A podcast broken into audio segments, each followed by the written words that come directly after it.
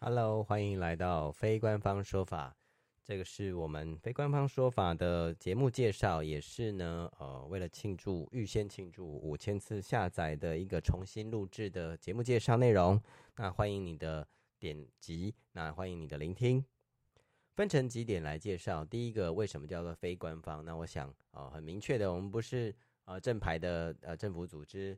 啊，不是行政院，也不是立法院，也不是观光署，也不是中央气象署等等。那我们就是一个呃 p o c k e t 频道。那我们是想要想要透过这个节目的分享呢，让你更明白政治相关的新闻、政府相关的新闻、公部门到底怎么运作的，而新闻背后又代表什么意义？那么，透过我个人的呃公务经验也好，或者是我呃曾经听到的一些都会传说也好。分享给大家，让大家更愿意啊、来阅读政府相关的新闻，以及跟政府打交道。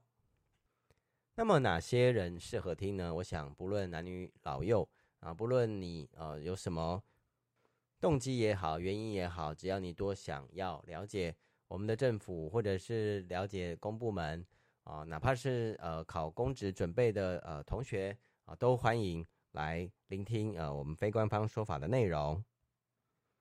那么我们节目的方式呢，目前是透过由个人来跟大家分享新闻的内容以及新闻内容的意义。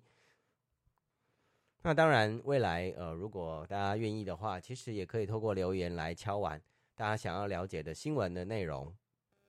那如果呃技术上或者是能力上可及的话，我也会愿意呃透过大家的分享，然后来找到这个新闻内容以及它背后的意义跟大家分享。那么目前呢，节目的更新频率呢是采取不定期的更新，那很抱歉没有办法周周更新，请大家见谅。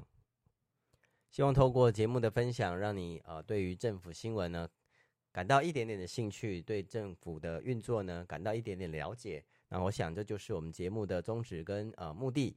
那再次感谢你的点击以及聆听，那欢迎你来收听非官方说法，谢谢。